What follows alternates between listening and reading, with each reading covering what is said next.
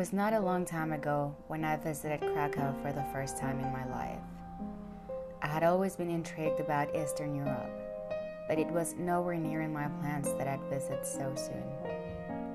I was also mainly interested in visiting places like Transylvania, but for reasons that only life understands, I ended up in Krakow.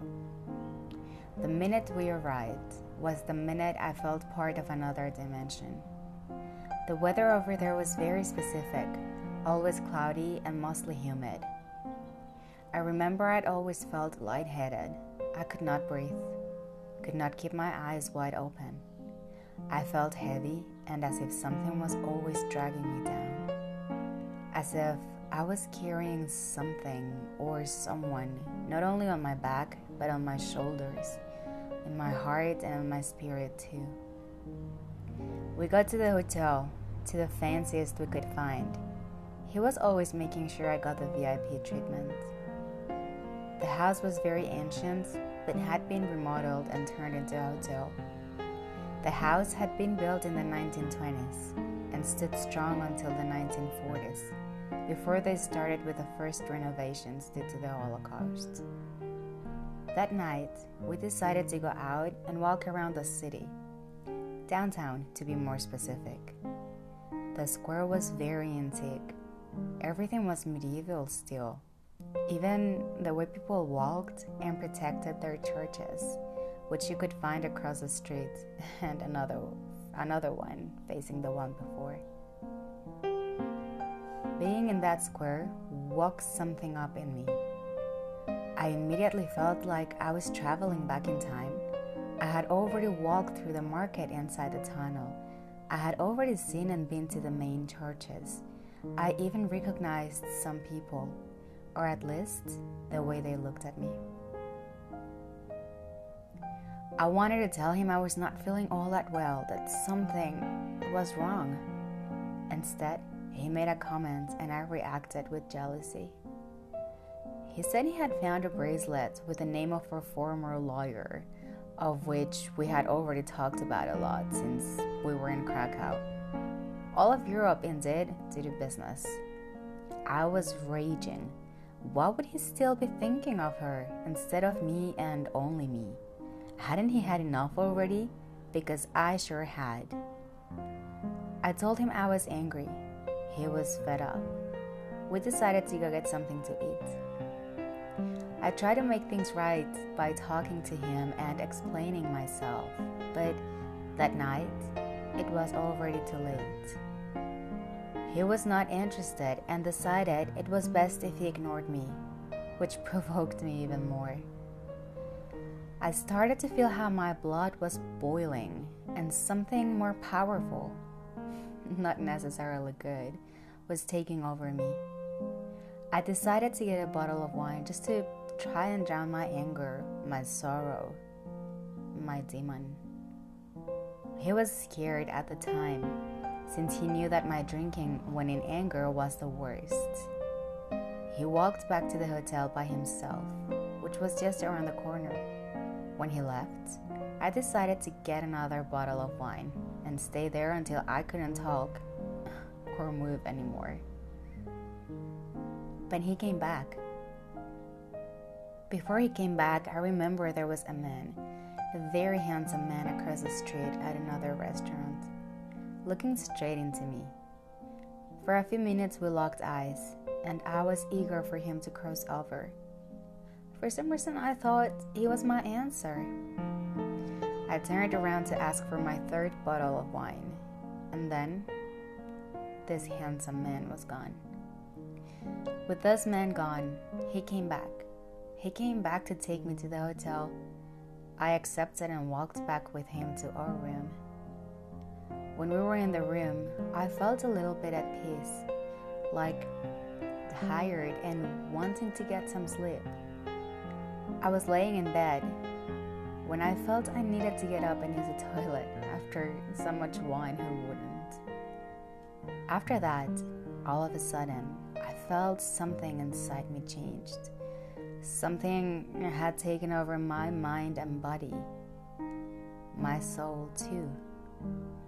I was violently pulled down to the ground, my arms on my back, and wouldn't let me get up. I remember myself trying to crawl away from it and to him, but I couldn't. All I could do was cry and try and fight it. Every time I tried to say something, violent vomit would choke me and shut me up. To then allow me to say nothing but awful things and do awful things like trying to kill myself. I remember the fight was intense, it was violent, and it was only within me.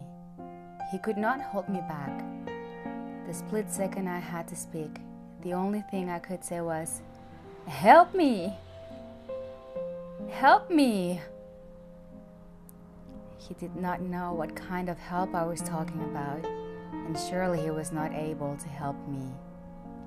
After I shouted out for help, another violent wave of my body nailed to the floor and vomit.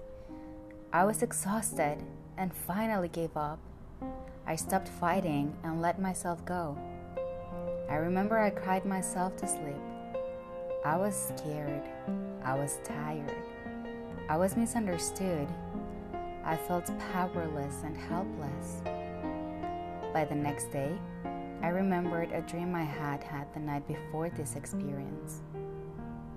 I was in a car with my mom and dad, my brother too. We were driving in the square of Krakow, waiting for a bar at a crossing to lift up so we could go by. When I looked next to me, I saw her. I saw the demon who was guiding us and telling my parents and brother what to do. When she realized I could see her, that I was looking straight into her green, rotten eyes, she got furious and asked me, Why?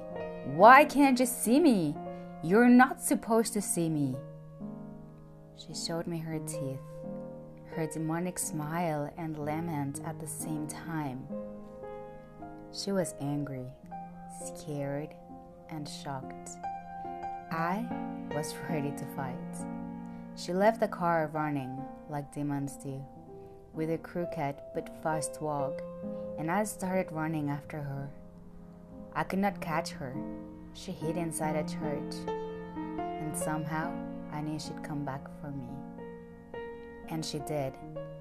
That night in Krakow, at the hotel, where I was supposed to be happy, she showed me all her anger, all her rage, all her violence, and how powerful she was. Maybe in the hopes of me being scared enough, like to get on her side, and showing that as long as I thought I was alone, she could possess me. But deep in my heart, I knew I wasn't. That night, when I stopped fighting, I went to the most beautiful memories in my heart. I remembered when I first met him, the laughter of my mother, our laughter together, the beautiful countries we had visited before, the countless times we had made love, the countless times we had said we loved each other, and the powerful feeling of those words echoing in my heart. I stopped being afraid. I surrendered to a higher power. I surrendered to love. I thought if I died tonight, I will die with the memories of love in my heart. I woke up the next day with a smile on my face.